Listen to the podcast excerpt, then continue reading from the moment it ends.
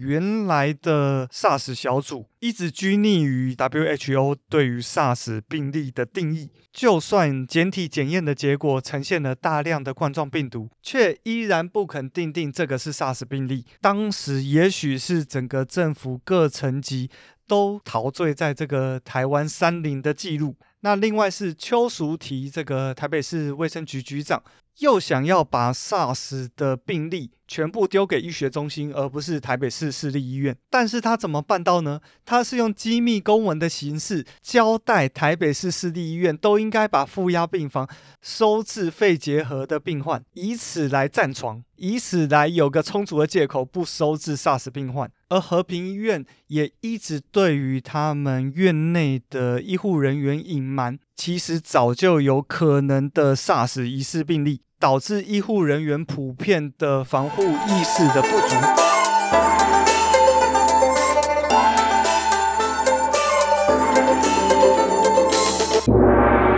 欢迎回到天下第一台，我是噗噗鸟。天下第一台是个历史时事型的频道，为您带来各种世界上的第一，特别是台湾的第一。那今天呢，要为各位带来的第一就是台湾有史以来最大的封院事件。EP 七十四疫起之后如何和平归来？二十年前的 SARS 从隐匿疫情到和平医院封院风暴，真实的故事到底是什么？没错，其实这个礼拜最近有很多事件啊，像四二二世界地球日啊，然后还有最近有要求要订定海洋保育法啊，还有像。美国和夏威夷之间出现了一个相当于四十四个台湾面积大的太平洋垃圾带，那这些呢都是跟环保啊、动物保育啊相关的事情，那也是我很关心的。那也谢谢上一集 EP 七十三，大家那么关心东非狒狒啊、呃长颈鹿啊、埃及圣环啊，或者念埃及圣轩，还有中国当初是怎么送给我们熊猫的？哎，更正是猫熊啊。真的是很容易被中国用语所影响，因为我本来很怕这个收听率会不好啊，诶，结果诶，收听数是间谍气球之后的最高啊，就是七天内的收听数，所以诶，非常感谢大家。那之后呢，遇到一些比较重要的事件，也会再跟大家讲一些呃关于动保啊、环保啊相关的事情。那这一集的选题呢，我也有在想说，诶，我最近有看《模仿犯》，然后里面也有很多呃台湾一九九零年代的媒体乱象，我觉得可以跟大家分享。不过几经思量之后，我觉得今天或者说这一个礼拜。其实是 SARS 事件和平医院封院满二十年的日子，所以我觉得竟然都遇到这个二十周年的日子，然后刚好也遇到两部影视作品，分别是电影的《疫起》还有电视剧的《和平归来》都在上映中。那为了让大家观影前哦有对于真实历史的认识，或者是观影后想知道真实到底发生了什么事情。我觉得我刚好就可以担任这个影视作品的背后还原真实台湾历史的角色，所以就决定今天来跟大家来聊聊当年 SARS 到底发生什么事情。但是我资料一收集下去不得了啊，这件事情其实复杂度呃远比我想象的多得多，所以可能要讲到两集。那我决定今天。我要来讲啊、封院前台湾到底发生了什么事？为什么从原来陈水扁总统口中的“三零”记录，就是零死亡、零社区感染、零境外移出这种引以为傲的成绩，却在和平医院大破功，导致和平医院封院事件呢？我觉得这段历史非常的重要，因为大家都知道预防胜于治疗，封院之后那就是治疗的事了。那封院之前是何以让台湾走到封院这一步？这一段的历史教训，为我们后来啊、呃、COVID-19 啊，或者是在更之前的 H1N1 的预防，其实起到了非常非常大作用。所以今天我们就来好好的讲讲 SARS 在封院之前到底发生了什么事情，到底是谁做了什么事情，或者是谁没做什么事情，导致疫情大爆发呢？今天就让天下第一台噗噗鸟来跟你讲这段故事。好，在正式开始之前，先回复听众的留言。那今天回复一则 Mixer Bus 上面的留言，留言者是郭建宏，他是在 EP 六十八乌俄战争一周年回顾留言哦。他留言很简单，就是很完整的说明，赞。好的，谢谢郭建宏哦。这个确实当时就是看到了很多乌俄战争一周年的回顾报道，但是总觉得那些回顾又没有那么的全面，或者是那些故事性不够强，所以我就决定还是自己来做一集，来跟大家讲，其实乌俄战争这一周年过程中有很多重点事件，然后也顺着这个时间序来跟大家讲这一周年到底发生什么事情。尽量讲的兼具故事性和逻辑性，让大家在听故事的同时，有对这场战争有全面性的了解。所以，谢谢郭建宏这位网友你的鼓励。那也希望大家如果对我有任何的鼓励，都可以上 Mixer Bus 或者是 Apple Podcast 给我五星评价之后留言。谢谢大家。那记得在每集的一开始，我都会回复你们的留言哦。好的，那我们回过头来讲 SARS。不知道大家还记不记得 SARS？S A R S，SARS 发生在二零零三年。也许有些听众还没有出生，那也许有些听众当时年纪还小。那二零零三年的时候，当时我高中一年级，当时是下学期。那我模糊的印象中呢，大概有记得这几件事情哦，就是 SARS 变得比较严重的时候，大家开始抢口罩，特别是 N 九五口罩。因为说这个 SARS 传染力很强，一般口罩挡不住。那我记得我们家是没有抢到 N95 口罩，所以有一点紧张。然后我记得进到教室之后就要量体温，那每天要量两次。然后大概是卫生股长会做全班的记录。然后我记得我们家认识的一个歌手，哈，叫吉娃斯杜兰，他当时出了第一张专辑《勇闯天涯》。那这位歌手，也就是后来唱《泪崩了》，泪崩了，那那那那那那那那那那，好，不要抓我版权哦。的那位易凡，他当时就好不容易出了第一张专辑嘛，但是因为 SARS，所以所有原来的签唱会等等的活动全部停办。然后接下来呢，就是《手牵手》这首抗煞歌曲哦，在五月二十一号发行，然后大家就是去便利商店哈。在抢这个众多明星合唱的这个激励人心的抗煞歌曲《手牵手》，至今都是非常经典的大合唱作品。然后特别一提的是，《手牵手》这个作品除了有我最喜欢的许茹芸之外，还有当时的 Energy、BAD、新乐团、Tension、Margie、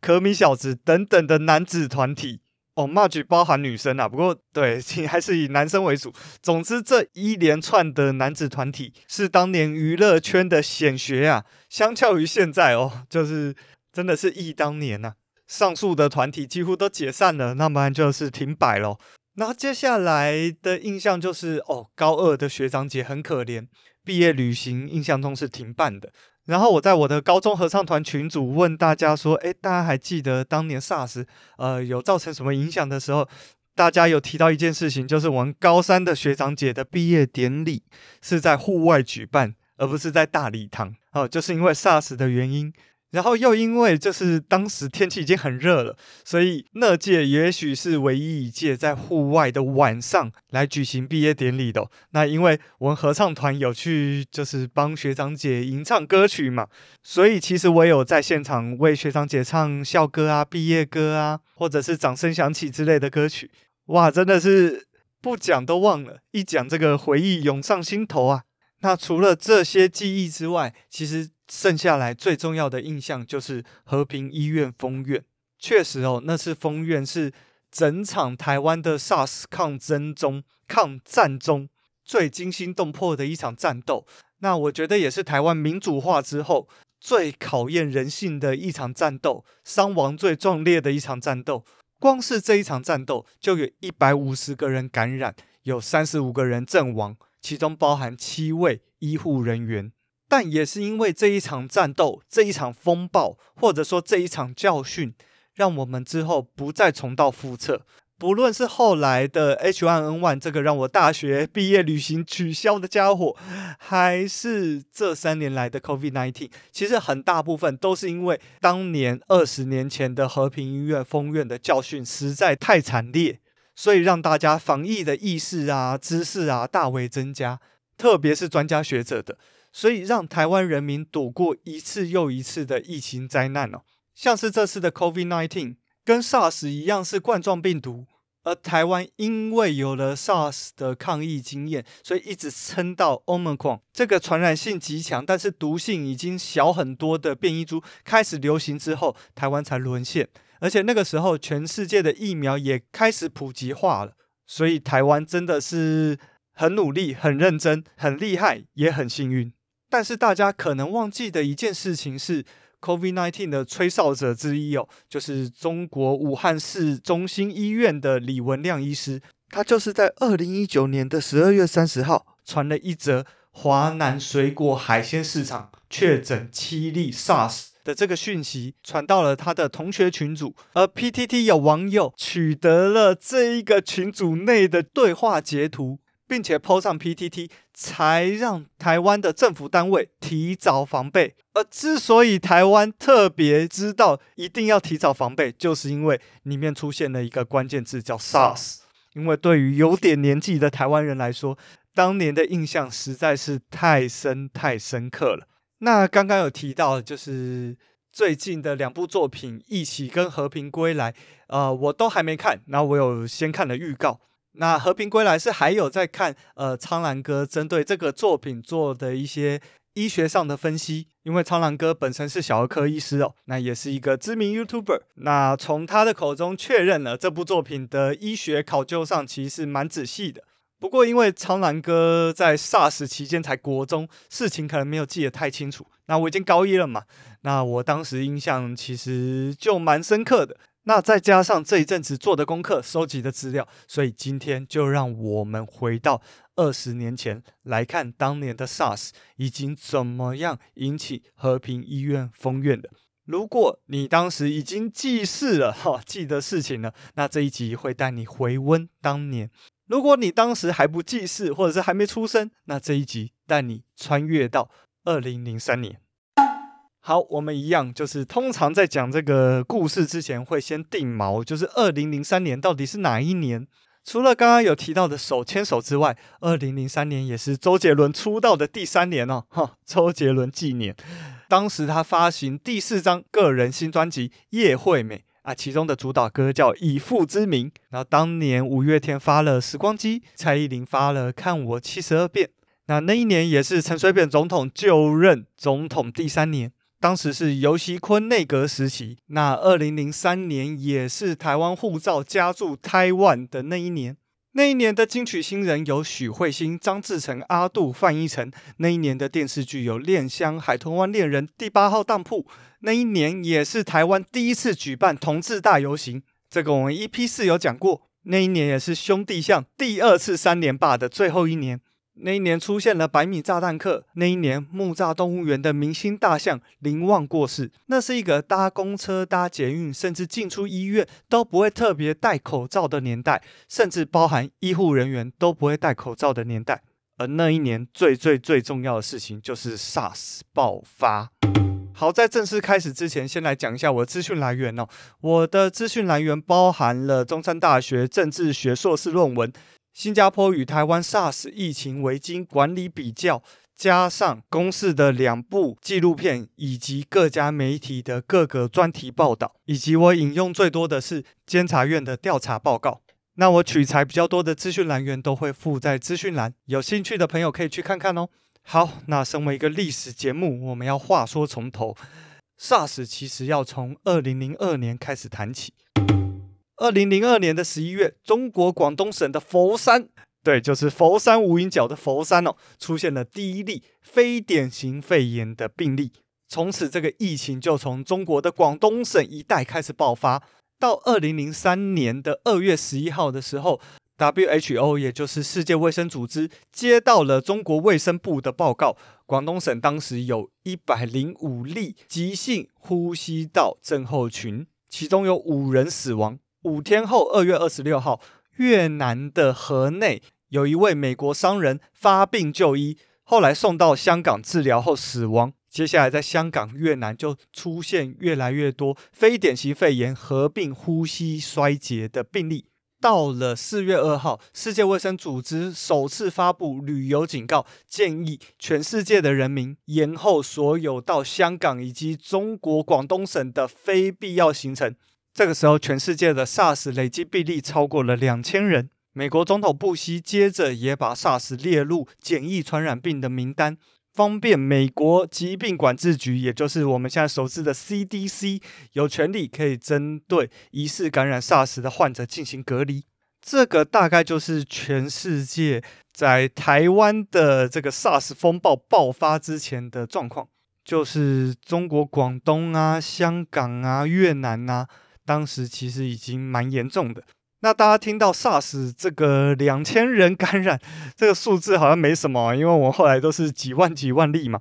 那当然要先跟各位讲的是，SARS 的毒性是比 COVID-19 的原始株还要毒很多，但是传染力似乎也没有 COVID-19 的原始株来得强。也就是它是一个高致死，但是相较于呃 COVID-19 没有那么容易传染的肺炎疾病哦。那 SARS 也是第一个对人类构成强力威胁的冠状病毒，所以当时对于这个冠状病毒的研究是几乎没有的，也就是大家全世界专家学者们对于这个病毒。是还不清楚怎么去治疗，还不确定怎么去防治，甚至当时的疫苗技术也远远不如现在。所以当时专家学者们其实对于这个 SARS 病毒是非常非常紧张的。因此，当时的两千案例就是非常可怕的一个数字，因为当时根本就束手无策。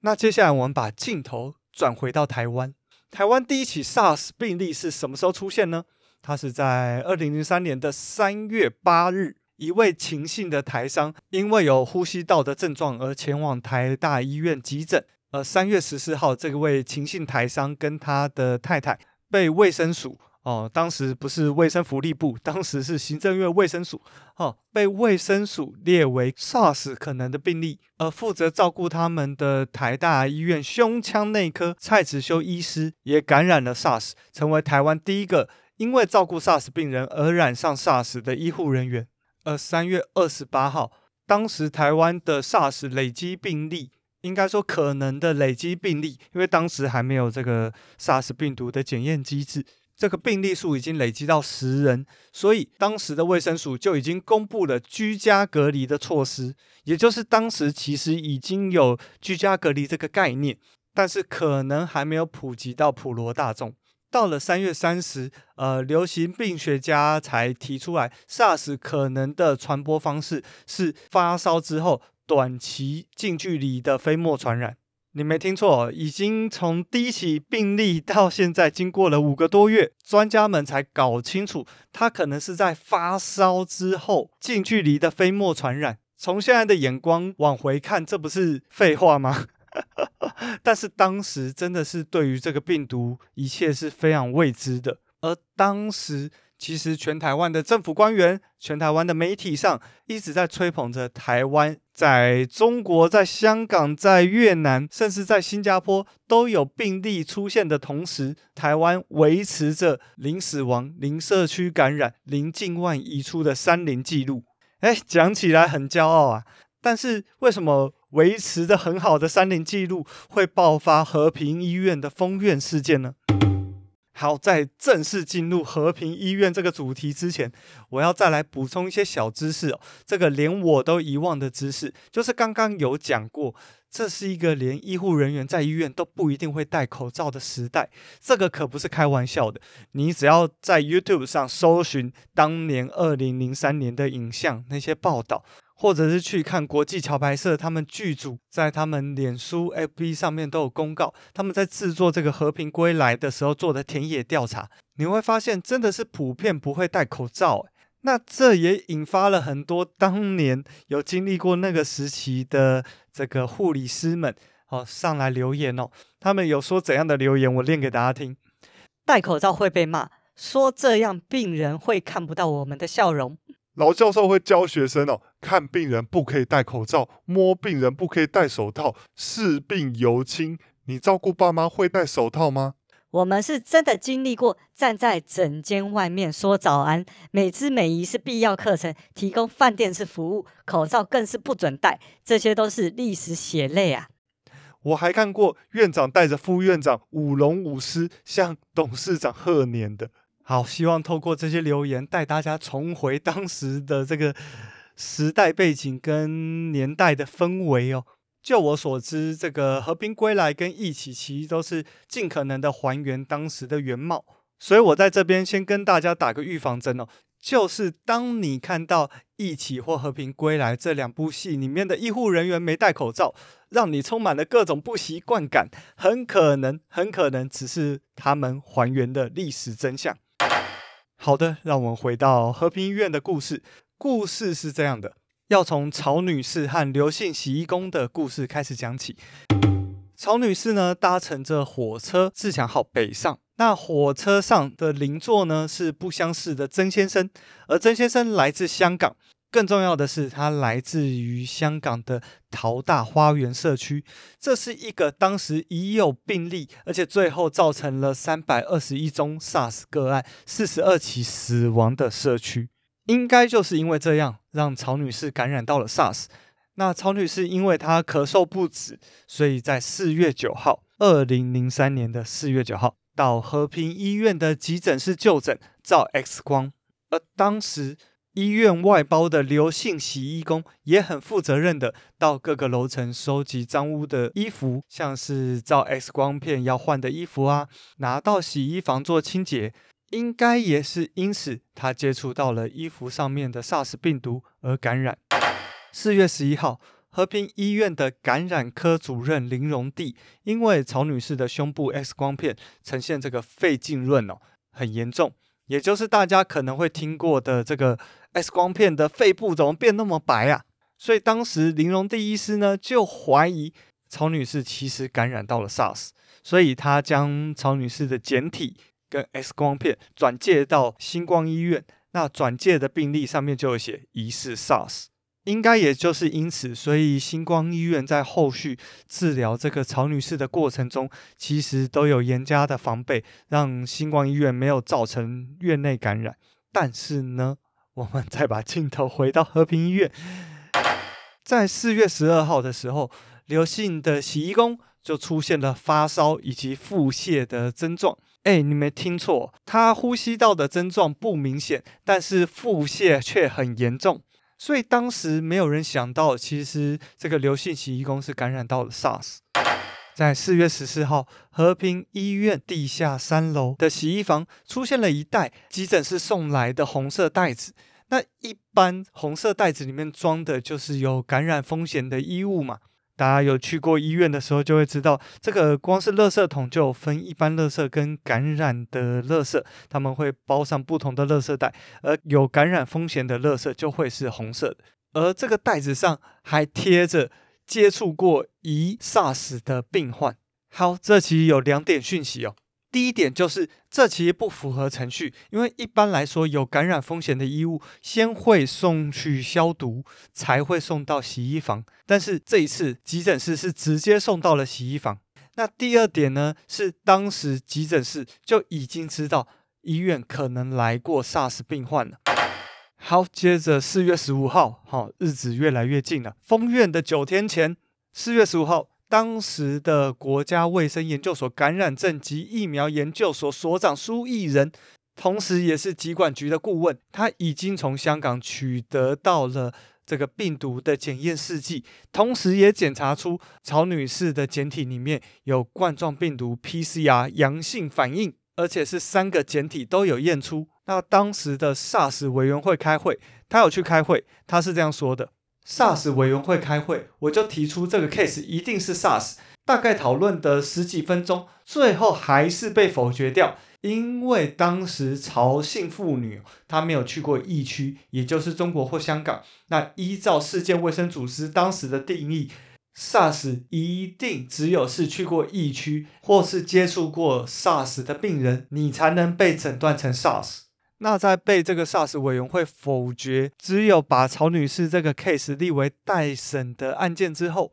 苏伊人这个时候其实还是很紧张哦，因为检体内的病毒量其实非常多，所以苏伊人还有在致电给台北市卫生局局长邱淑媞哦。虽然邱淑媞没有接到电话，但是秘书有接到电话。苏伊人严正的告诉邱淑媞说，和平医院转到星光医院的那位曹女士一定是 SARS，请邱淑媞务必要针对台北市立和平医院做相关的处理。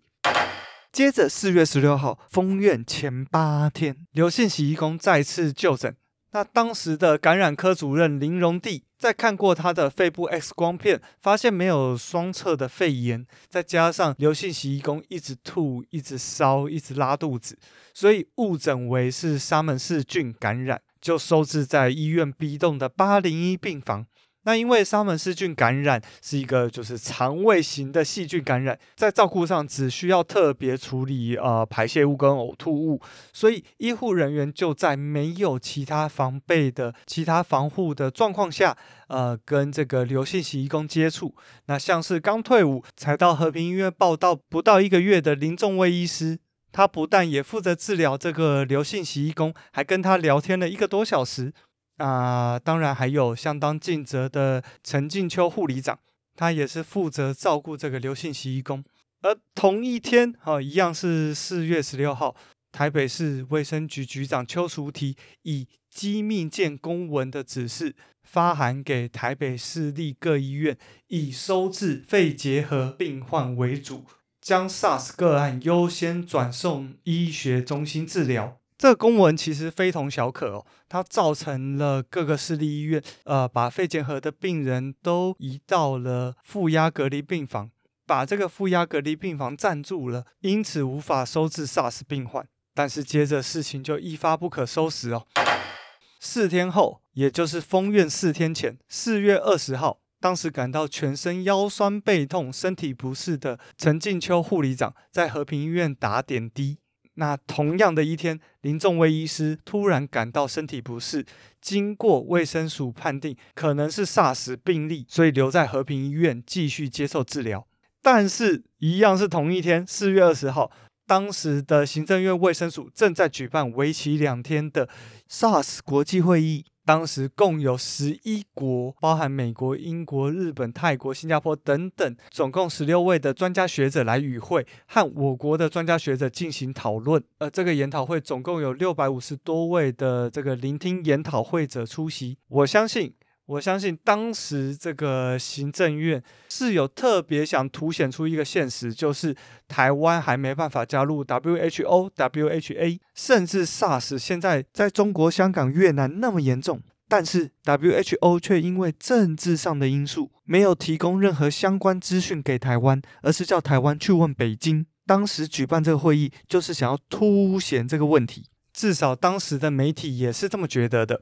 好，同一天的下午。陈水扁总统还在福伦社的年会上演讲，批评中国刻意隐瞒疫情，使得 SARS 蔓延。影响最大的就是已经发生了一千三百病例的香港，而与中国邻近的台湾则努力维持零死亡、零社区感染、零境外移出的三零记录。好，这句话，哎，比照陈静秋护理长和林仲威医师的状况，真的是让人觉得。嗯，充满着感慨啊。好，封院前三天，四月二十一日，陈静秋护理长应该是怕麻烦到同事，所以他到了台大医院就医。那不过因为台大医院当时已经没有病床了，所以他再转往了林口长庚医院住院治疗。而同一天的 B 栋八楼，也就是刘姓洗衣工八零一病房的所在地，他们那一层楼的护理师，哦，当时叫护士啊，五个护士。都发烧，有三个还立即住院，所以当时已经很明确，和平医院已经爆发了院内感染，而且几乎确定是 SARS。因此，四月二十二号，台北市卫生局就到了和平医院，他们查出有七个有发烧、有呼吸道症状，甚至部分有肺部变化，疑似 SARS 的病例，而且这七个人都没有出国史，而其中的聚集地就是。和平医院的 B 栋八楼病房以及 A 栋的七楼病房，所以当时其实就做了一些初步的决议，就是为了避免这个感染的扩大。当晚，呃，台北市卫生局、还有中央的疾管局、还有和平医院就已经研拟好要采取以下的措施，像是调查有没有其他的感染源，和平医院要连夜进行消毒，要即日起暂停急诊服务，已经停收住院的病人。全院人员戴口罩、勤洗手，每日量体温。有症状的员工要进行隔离，没有症状的员工也要进行健康检查。而门诊也只针对有预约好的病患开放。好，这个是封院前两天，四月二十二号。当时其实已经不太确定感染路径了，因为连医院的行政人员也被感染了，所以他们做的这个初步决议。呃，大概除了这个门诊没有完全关闭之外，其他我觉得都算是蛮合理的。那接着呢，就是封院的前一天，四月二十三号，其实一早电视媒体就用非常惊悚的方式报道了和平医院极可能有七名 SARS 病例，也就是和平医院爆发了院内集体感染。当时其实很多和平医院的医护人员是当下才发现，哦，原来医院真的有 SARS 病患。那媒体这样报道，当然的，许多病人也吵着要出院。当时院方也参照专家学者的建议，计划的把这些大部分的病人转往远在士林的阳明医院。那当然的，一天时间其实不太可能把所有的病人都办理好出院。而且阳明医院又远在士林，跟这个处于万华的和平医院其实是有一段不小的距离。那和平医院当时确实也按照呃初步决议，就是关急诊、关病房，那门诊只留下预约。而当晚所有的医护人员被强迫照胸腔的 X 光片，确认没有事的才可以回家。而同样是这一天，好，封院前一天。一样是结合了台北市卫生局啊、中央疾管局，还有专家学者和院方，成立了联合处理小组。当时有几项决议，像是 B 栋大楼要分楼层区隔病人，一层收治有临床症状的 SARS 病人，另一层收治不确定是不是 SARS 的病人，再一层收治其他的病人，而且还要注意通风和空调的独立性。那除了这些病人以外的接触者要留在 A 栋，那针对不需要居家隔离的医护工作同仁，应该要找适当的地点，像是旅馆来给予安置，并且安排着医院跟这个住宿地的之间的交通。哎，你听起来其实也很合理。注意哦，这个时间还没谈论到封院。只是除了原来的关急诊、关病房、关门诊之外，做好分层管理，而且这些医护人员应该要安排旅馆，让医护人员有良好的休息。说真的，虽然这个不让医护人员回家有一点残忍，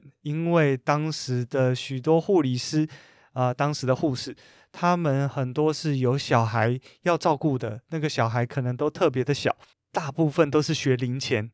特别需要双亲的照顾，而且有的人家里是有老人家，也有老人家要照顾。但是因为和平医院已经有不明的感染路径了，所以确实当时的医护人员被感染的风险其实是不低的。好，所以其实到这边都还算合理。一直到四月二十四号的凌晨，也就是封院的当天，因为当时每一位医护人员都去照了胸腔 X 光片。所以，疾管局跟卫生局又再接获了大约十名和平医院的通报。那因为发病的人数继续增加哦，而且发病者已经包含了医师、包含了医检师、包含了护士、包含了病患以及病患的家属，而且确定发病者分布在 A、B 两栋多个楼层和多个部门。所以几个小时后，马英九市长。好，当时的台北市市长就召开了早餐汇报，他邀请了卫生局长邱淑媞、和平医院院长吴康文以及其他市府人员参加这个早餐汇报。在这个汇报中，指示台北市要比照九二一大地震和纳莉风灾的规模，成立跨局处的 SARS 灾害紧急应变中心哦，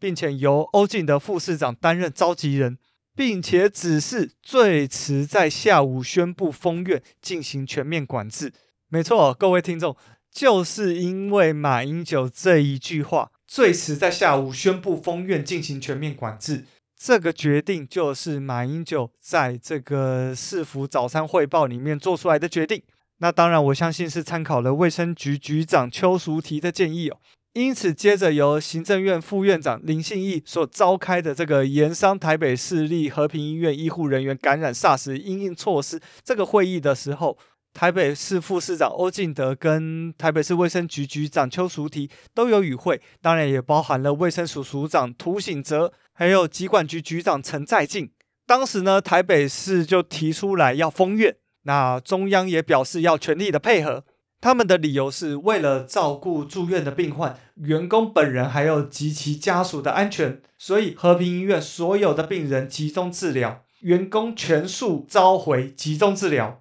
院内人员的家属居家隔离，并且要针对过去两周有进出过医院的人员和病患进行追踪。而对于集中隔离所所需要的处所，请台北市评估地点，中央全力配合协助。各位听到没有？这个集中隔离所所需处所，请台北市评估地点，也就是中央其实有做好准备，说需要协助台北市来做这个集中隔离住所的处理。那需要这个集中隔离住所，就代表其实不止和平医院是一个集中隔离住所嘛，可以有其他地点啊。但是台北市很显然的没有要特别针对这一块做处理。好的，总之，行政院接着就在十二点二十五分，也就是中午的时候，召开了记者会，宣布台北市立和平医院于下午一点实施封院。好，听到这边，你大概可以理解这个封院前的来龙去脉哦，其中就包含了原来的 SARS 小组。一直拘泥于这个 WHO 对于 SARS 病例的定义，就算检体检验的结果呈现了大量的冠状病毒，却依然不肯定定这个是 SARS 病例。这个就是第一波为什么没有守住的原因。当时也许是整个社会、整个政府各层级都陶醉在这个台湾三零的记录，也许是这些委员会。有个很好的借口，因为 WHO 的规定，所以他们不愿意戳破这个三零记录的美好幻想。那另外是邱淑媞这个台北市卫生局局长，又想要把 SARS 的病例全部丢给医学中心，而不是台北市市立医院。但是他怎么办到呢？他是用机密公文的形式交代台北市市立医院都应该把负压病房收治肺结核的病患，以此来占床。以此来有个充足的借口，不收治 SARS 病患。当时的负压隔离病房可不多啊，因为 SARS 这么新兴的病毒真的是第一次的出现这么高传染性的病毒，而和平医院也一直对于他们院内的医护人员隐瞒，其实早就有可能的 SARS 疑似病例，导致医护人员普遍的防护意识的不足，而就在感染扩大之后。台北市决议要封院，而中央卫生署根据之前专家学者的建议，应该要寻觅适当的地点，如旅馆给予安置这些医护人员，请台北市评估地点，由中央全力协助。而台北市置若罔闻哦，最后在没有这些配套的状况下，台北市立和平医院于下午一点实施封院。所有人员不得进出，并且召回所有和平医院的员工，集中管制。好的，以上就是和平医院封院前的状况哦。哦，真的是光讲到封院前就那么多事情可以讲哦，你就知道为什么这个事件那么适合的被拍成影视作品哦。而接下来呢，就是封院之后的故事，更加的考验人性。那关于接下来的故事，我们就之后再说吧。好的，这里是天下第一台，我是扑谷鸟。如果喜欢我们的节目，请上 Apple Podcast 给我五星评价，并且留言跟我说说话。那每集的一开始，我们都会念一则 Apple Podcast 上面的留言。那如果没有，我们就会念其他地方的留言。那如果你是 Mixer Bus 或者是 Spotify，也有五星评价哦。那不论你是在哪个平台收听到我们的节目，都欢迎你按下订阅键的按钮。那天下第一台也有脸书、脸书社团跟 IG，都欢迎订阅追踪加入。那天下第一台也有赞助的连接，欢迎你赞助我一杯咖啡的价格，让我继续活下去。还要记得分享天下第一台给你的朋友们哟，啾咪。好。那想听更好听的真实历史故事、真实历史事件，以及我的独到观点分析的话，请锁定天下第一台。我们下一次见。